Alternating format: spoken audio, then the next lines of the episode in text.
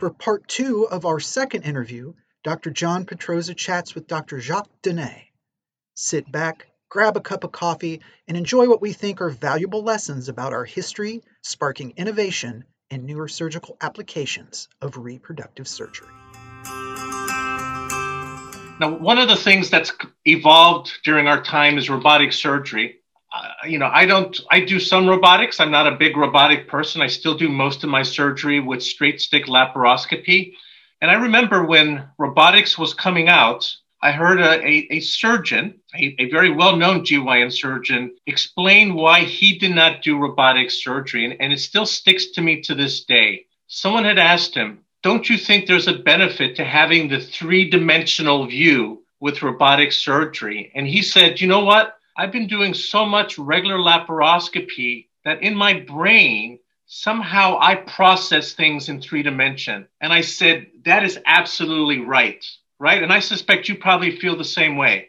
You are completely right. In fact, our brain has changed the analysis of the image because when you look at the on the screen, it's a 2D and transform in 3D in your brain. I fully agree with you.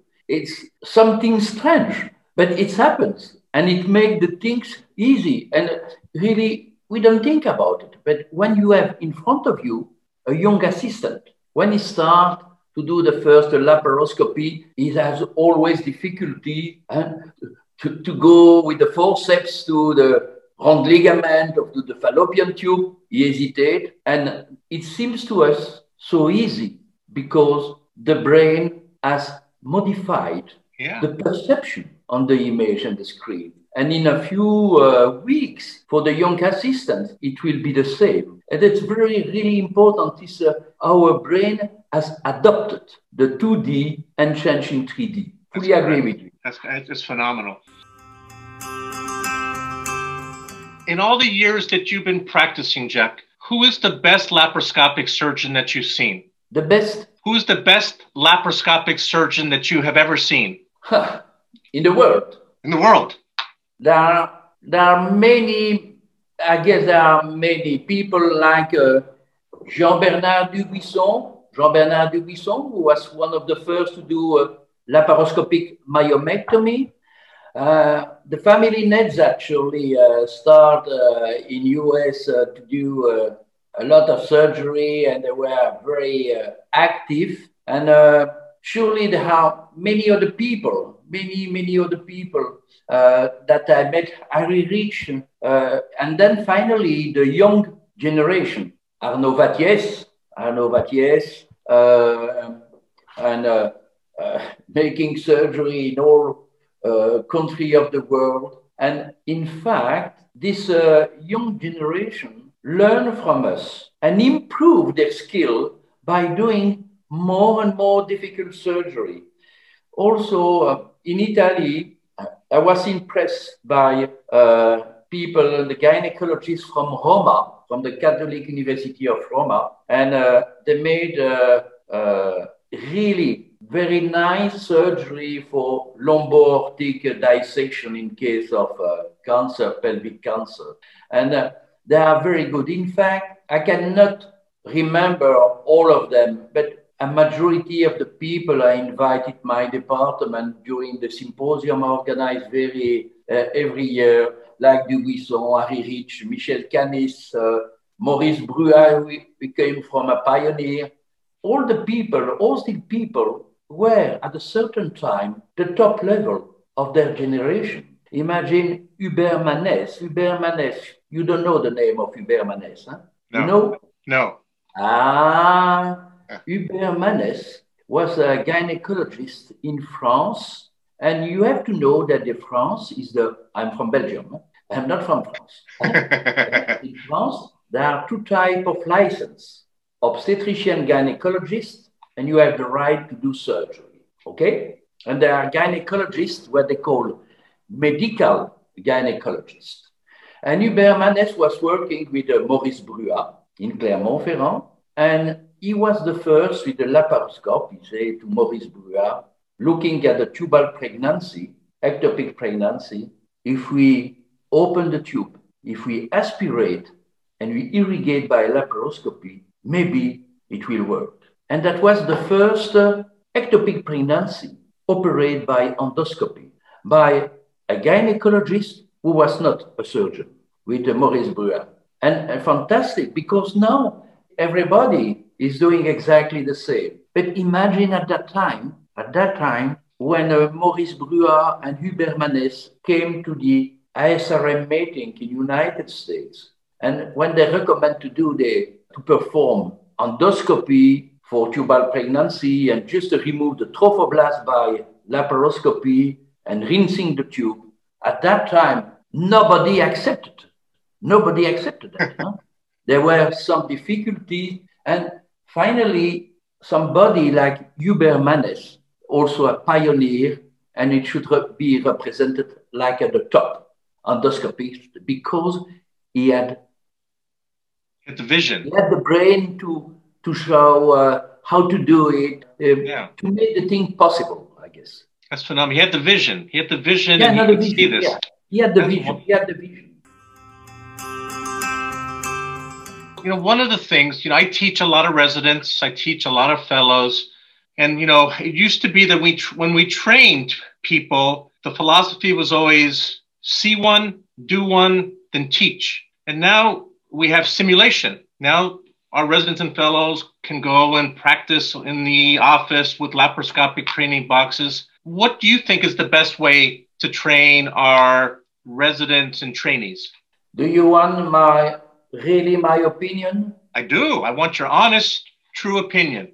Honestly i consider that the best way to learn the endoscopic surgery is to be in front of the teacher and to make 50% of the surgery start step by step. But I don't think that the simulators of the uh, other equipment to make uh, endoscopy represent the ideal tool. The ideal tool, in my opinion, is to be in the operating theater, to have with the forceps the control of the ligament, of the vessels you are in contact, and in my department, when I was, I'm now emeritus, but when I was head of department, that was really something that uh, I want to do it for the young resident. And where they were just after the medical school, when they start this the residency in gynecologist, the first day I teach them to put the Veress needle. And then the first year, after several uh, day of week, they were able to do a laparoscopy, just the trocar. And then the resident of the second year, I was always with two or three uh, residents around the table, put the trocar for the laparoscope. And when later on, he was able to do his part of the, of the surgery, the left of the right part of the surgery. And I guess that in my, my personal opinion, that is no better teaching process that in the operating room really in life. But that is a personal opinion. I know that it represents some difficulties when you have a lot of residents, etc. But I guess it's primordial uh, to have the real life. I, I totally agree. You know, I, I, I, I work with residents and the residents will always say, well, I was working in my training box and it seems so much easier for me to do my knot tying. And now that I'm doing it in real life, I'm struggling. And it's because you're exactly right. You're not there with the patient. You're not getting the feedback from the teacher, which I think is key. And I, I, I worry a little bit that we may be losing that, that ability a little bit. Yeah. Where do you see laparoscopic surgery in the next 20 or 30 years? Everybody uh, is speaking about uh, artificial intelligence, robotics, equipment to better visualize. I guess that I believe that all these options are, are just new equipment of new, like the new advance like in the equipment. But I'm not sure that, again, a personal opinion, I'm not sure that by teaching to the young people the robotic surgery will really help to make a progress in endoscopic surgery. in my department was I was head of department, I had the possibility because there were two robots in the hospital. If I wanted, I had the possibility to do it. Never used for two reasons. Because I was able, without the robots, to make a lot of things. And a second reason was that I consider that the teaching process, I am a teacher, I was prof and a teacher.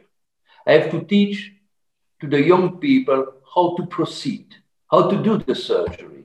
And I was convinced that with a robot, it was impossible to teach to the young resident how to do the surgery, how to do a laparoscopic hysterectomy, how to remove a large nodule, how to make the dissection of the ureter. Everything is possible, you know, by the with the robot, and I agree. And you have seen one of the last uh, publication from uh, Mats Brännström, yeah. Uh, the, the pioneer in uterine transplantation. And I know Mats very well. We were in Kenya together. I was doing in the baboon the uh, ovarian transplant. And I say to Mats, you are doing her transplant with a small model, rats and rodents. Why you don't come with me in uh, Kenya where it's possible to operate the baboon? At that time, it was a big center. Mats came uh, to do the surgery, uh, the hair transplantation. And now he's starting to remove the uterus in the donor with, with the robot to but you have seen probably the last result. In fact, the time, the, the duration of the surgery is not significantly reduced there are probably some benefits for the donor that the surgery is made by endoscopy, but anyway, you should do a laparotomy at the end to remove the, the, the uterus, a small laparotomy. So that I believe that maybe in the future, the preoperative management will be important and we will be able to make a more accurate diagnosis by a different, the MRI will uh, surely be improved the, the contrast use, uh, the, we will improve the quality of the diagnosis to be sure that at the time of surgery, we do it when it's indicated, and when it's indicated, we can do it safely for the women.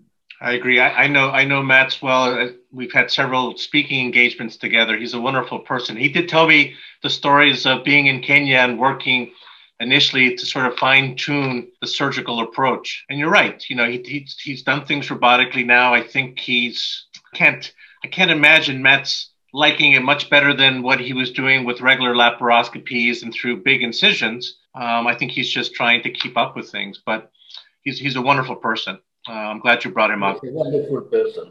So, so, you know, there's one the, the person I met, and uh, is an excellent surgeon and he's very humble. He's honest, very humble. Very humble. Very, very humble. It's and I say sometimes to Mats, you are too gentle. You are too gentle. yeah, he's, he's a very nice man. And I met his son and his daughter and super nice kids.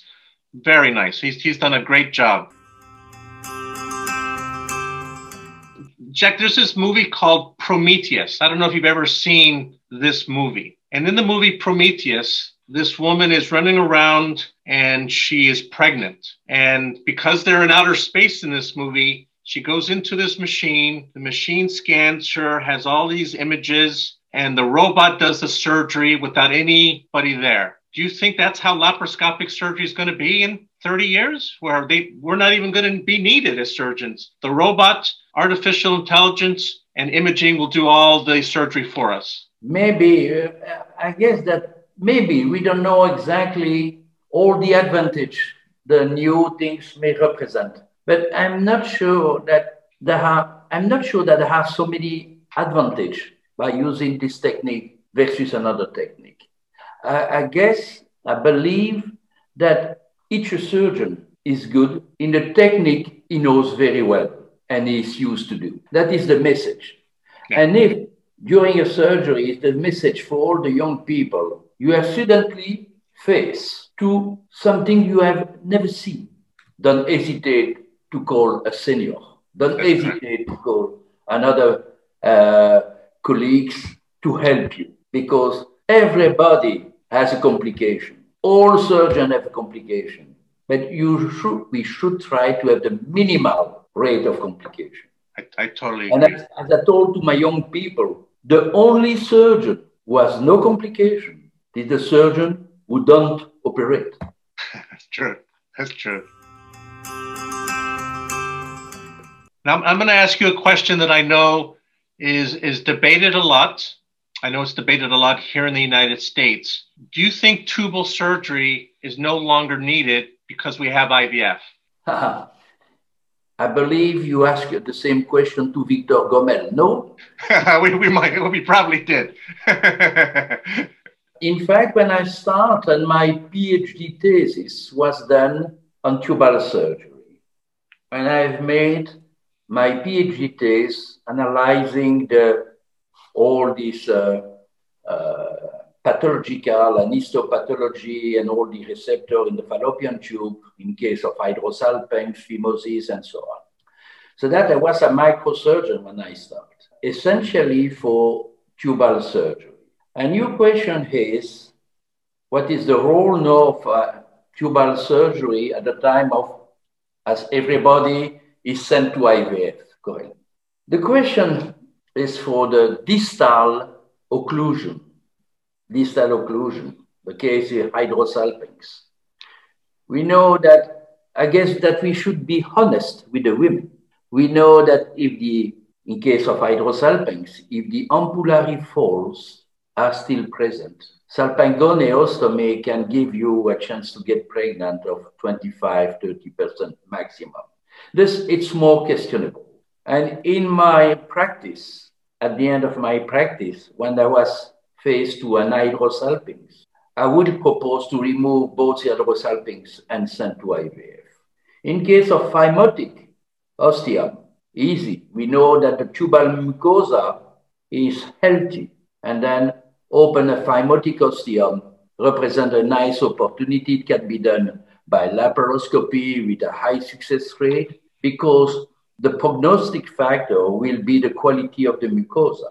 And in my opinion, the best indication for tubal surgery, of course, will be when there is small adhesions between the ovary and the tube, not very dense, not fibrotic, just uh, small adhesions, very gentle adhesiolysis will restore the anatomy and it can be easily done. And the best indication is the reanastomosis, tubal reanastomosis. In case of uh, tubal occlusion by rings the, or by the clip, restore the patency of the fallopian tube by laparoscopy, it's easy with good result. This, in my opinion, it remain, it remain indication, specific indication for laparoscopic uh, uh, surgery for tubal disease, but we should honestly discuss with the patient the result and as uh,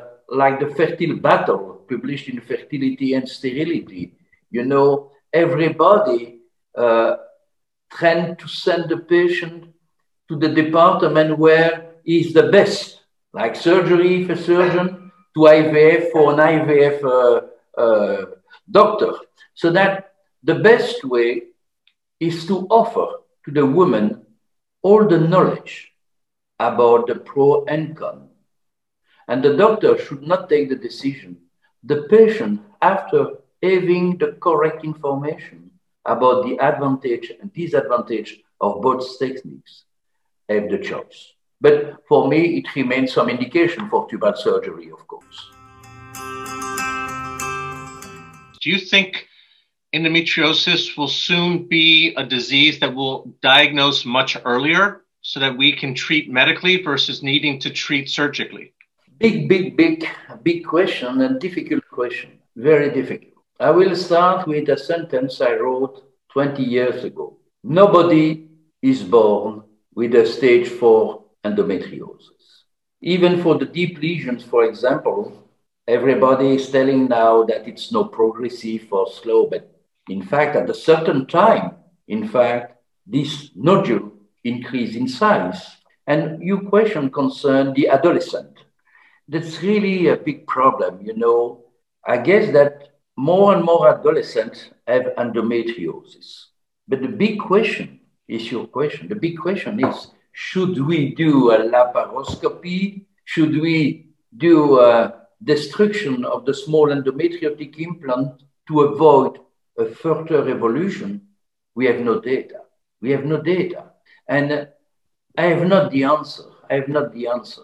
The prevention of endometriosis, which is obviously an epigenetic disease in many circumstances, is so difficult to analyze that we don't know exactly the best optimal, the best treatment and the optimal time to treat. That when you imagine, for example, women with endometrioma and infertility, on one side you are the surgeon, and on the other side the IVF surgeon, the IVF doctor. Who is right? Who is right? Everybody come with good result in terms of pregnancies, and it's really difficult to judge. But what is important to know that I am convinced that there are more and more deep lesions. That is no doubt. 30, 40 years ago, even they were described already by Sampson and Cullen. They were very infrequent disease. Now, there are so many women with deep lesions that something wrong happened in the environment of the epigenetic, but we don't know exactly what is the best way to do it. You have excellent uh, paper and uh, excellent researchers in the United States, like, uh, uh for example, Bulun, where mm-hmm. Uh, Giudice, huh? this, uh, they've made a lot of study of the growth factor responsible for the in the pathogenesis process of endometriosis. But we are able to explain the evolution of endometriosis, but so far we are not able to stop this evolution. Right. And I hope that in the future, we will be able by medical therapy to stop the evolution of this specific disease. Yeah, yeah. That we are, you may imagine the, the money, the money which is still spent to make the research in endometriosis. And I continue to work in my ex lab. I'm not a consultant in my ex lab because I'm emeritus, I'm not the boss anymore. But fortunately, I'm accepted as a consultant in my ex lab and I continue to make the research on endometriosis and more and more paper and more and more will focus on the growth factor, on the pathogenic process, to try to understand this process and to be able to stop it when the diagnosis is made. That's that's a great answer, Jack. You know, one one of the things I was thinking about when you were talking is, I know there's there are researchers, and and Hugh Taylor comes to mind, where he's been working on trying to come up with a blood test for endometriosis? Can you pick up one of these markers of endometriosis early without needing to do surgery and then maybe treat these patients in a way that will prevent them from getting severe disease when they get into their reproductive years? Yeah, it's, that's a big question.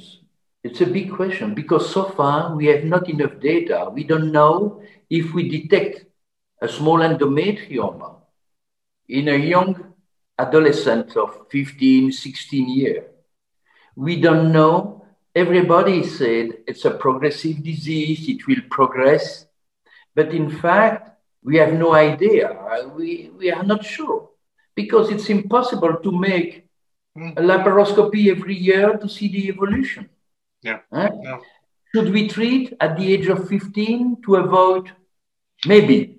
I will say in my unit, when an endometrioma was detected in a young adolescent, I performed surgery for two reasons to remove the endometrioma and to make a clear diagnosis mm-hmm. of all the lesions, to, like a mapping, a mapping of the lesions to know if they have a lot of red lesions, white lesions, black lesions, to know exactly where we are. And you are right by asking me this question in an adolescent, if you do a laparoscopy, and if you have a lot of red lesions, we know that if we leave like that, probably years later, the pelvis will be full of very active lesions. So that in that way, by decreasing the activity of the red lesions by surgery followed by medical therapy, we may, maybe, maybe, we may interrupt the progression of the disease. Yeah, yeah. I think that would be phenomenal if we ever were able to do that. Now, I am I am fortunate enough to be part of this international committee looking at redoing the endometriosis classification. You know, there's the traditional ASRM classification, which we all agree is deficient in many ways. There's other classifications throughout the world. This group is trying to put things together, and one of the things they're focusing on is exactly what you described, which is the deeper infiltrating endometriosis. Do you have any any words of wisdom to the committee on how we can make this classification a little bit better?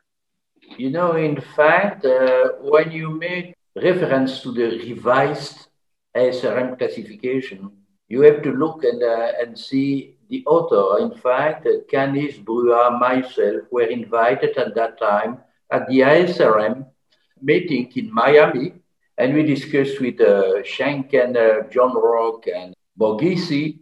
That is at that time that we use for the first time the term red, black, and white. In fact, the idea was to have an idea of the activity of the disease. But I fully agree with you. No one classification, no one, no one classification is able to make exactly the prognosis and the classification of the lesions. But I will change my question. Do we really need a better classification system, knowing that every woman has a different type of endometriosis, different uh, uh, progression, that the endometriosis is different from a woman to a woman. I believe that no one classification will be give us the possibility to make a clear view. In fact, it's for more than 40 years that we think about classification, and you have the Enzian, the uh, the revised ASRM, and I'm not sure that by building a new classification system, we will make advancement in the uh, knowledge of endometriosis. Yeah, no, I, I, I totally agree. I think the only thing that we can hope for is that with a revised or unified classification, maybe we can incorporate some of the deeper infiltrating endometriosis as a surgical classification because we have no prognostic data, right? None of this is meant to say you've got stage three disease, therefore your chances of pain or your chances of fertility are this, right? That's in fact, in fact, the best way, in fact, the best way is to have uh, during laparoscopy to take a lot of picture, not the 20, but the left side, huh, the center, and the right side to make a clear view. And if you have a problem, uh, six months later, if you have just a cartoon with the endometriotic lesions according to the classification, existing classification, it will never give you the same information that the picture yeah. you took during surgery. Because you take the picture and you remember, yes, the red lesion, uh, and you have a very quick view of the disease. I guess that the best classification is the personal classification, patient by patient. At your stage of your career, when you're doing your research or when you're operating and you have a question that you are thinking about, who's the first person that you text or call to address that question from a medical standpoint? For the research. Yeah, for research, when you have a, a medical question or a scientific question and you pick up your phone because you're like, I'm not sure about this who's the first person on your list that you call or send a text message to to ask for advice?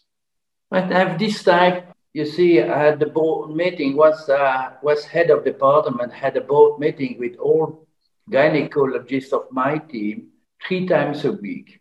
All things, all difficult things are discussed. Yeah. And then the other way, I was really lucky because I was head of department of the clinical part and I was head of the research unit. Yeah. At the same time. So that I guess that if we have a question, it's fundamental to have a bridge between the clinic and the research. And the clinician now there is a clear division between clinician and researchers. And there's a little bit of pity because researchers, fundamentalists, and clinicians should meet more and more to explain the problem. Because when you are in a lab, research lab, you search a pathway of something, but you are not necessarily have an idea of what the clinician wants. And I guess that to answer to your question, when I had a medical problem, I try to discuss with my partner. Secondly, to read in the literature, because very often the answer is in the literature that you forget to read or if you don't read. Yeah. And yes, somebody, sometimes you are surprised when you look at the literature that somebody has already invented what you guess to have invented. Yeah. and it, uh, you have to be very humble and recognize that even in the past century, you know, the first imagine at the time of the, the king, Louis XIV, Roi de France, the first uh, Dionis, the surgeon, made the first mammectomy. This in 1752. Wow. And you imagine that. yeah. When I think about it, I should be very humble. And I say there were, in the past century, some surgeons were also big pioneers. And this, after the literature, when I'm sure that it's, the solution is not in the literature, I will go to the, my lab of research and discuss with my partner of the research unit how can we answer to this question. And then we will establish a protocol. And sometimes it takes a protocol of research, it takes one month, two months to elaborate a nice protocol of research. Then the second step is to try to get money to make the research. And one of your questions is what is the most difficult things in your career? I mean, the most difficult thing was to find research for uh, money, uh, to find money for the research. Yeah. And uh, finally, it was I was happy as because a lot of uh, rich person from Belgium helped a lot my research. And thus I was really, really happy. And the difficulty for the research is to find money. But from the moment that you have some good paper in good review, it's like a, a wheel which turns. And you can have more and more money easily. And I start in my department of research with some person. Now there are more than 22 PhD in the lab, in my HEX lab. Thus, it's possible to make a good job of research. Wow, that's fantastic.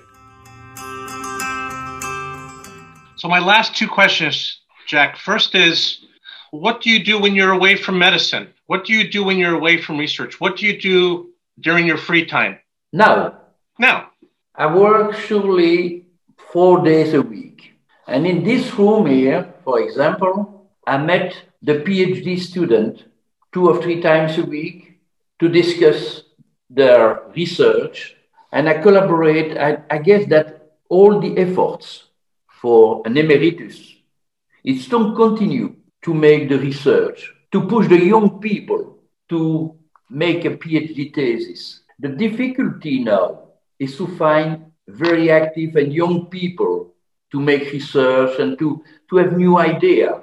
Maybe many, many younger uh, residents, They want to do immediately the clinic, see patient, uh, have money, IVF, and do IVF surgery. I guess that we should keep some time for them to give them the possibility to make some research, to write during the residency one or two papers, to, to adapt the brain, not only to the clinician, to try to explain what the pathology occur, how to treat it. And then my role now, I, you know, even a Saturday and Sunday, for example, like you, you work surely on a Saturday and Sunday. Today, uh, I wrote a letter to the editor to Fertility and Sterility because I have to do the editorial of a paper who will be published. And I guess that it obliges you to think about and to find in the literature the pro and con. And we should continue to do it, not stop. Otherwise, I guess that if I have not this possibility to continue to work, I cannot play golf 24 hours a day. so, so my last question is: How do you want people to remember Jacques Donnez? To how do you want people to remember you? How what what do you want yeah. people to think of when we say Jacques Donnez? After some years, everybody is forgotten. We don't want to forget you. we want to be able to say we want to be able to look at things like yeah, this video. That- you have your 600 plus manuscripts, you have your researchers. I would say your legacy are all the people you trained and worked with. But if there's one thing that you want people to remember you by, what would that be? Yeah, that the memory should be that I'm a clinician and a surgeon. And I've tried to build a bridge between the clinic cal practice and the research. And probably the people will remember me as the first surgeon who made a successful ovarian transplantation of a frozen tissue. If you look at the paper, if you look at the paper and the number of time the paper was seated, and it's a, a lot of time, and probably the people will remember that. But I would like that the people remember me like somebody who love the clinical practice and the research. And I have to tell you that with the research and the clinical practice, I have been a very happy man. That's wonderful. Well, Jack, I, I wish, I truly wish we were not doing this through a Zoom meeting. I wish I was in your garden, sitting on one of those stools, maybe having a glass of wine and doing this in person. I really, really do, because I think there's so much more we could talk about. But believe it or not, we've been talking for almost an hour and 40 minutes. It seems like. Yeah. Oh, yes, it's minutes. true. One hour, 40 minutes. Unbelievable. The spent time is running so fast. It's so fast. And, and, and I had so many more questions, but I, I think it's been such a treat, such an honor to just have this time to meet you and to talk with you. I know people who watch this video, people who hear this video will be excited to hear your thoughts and get a better idea of who you are. So thank you so much once again for participating. Thank you, John. It was my pleasure also to discuss of the past, present, and future with you. I hope Bye-bye. we meet. I hope we meet soon. Yeah. Okay. Bye. Bye bye.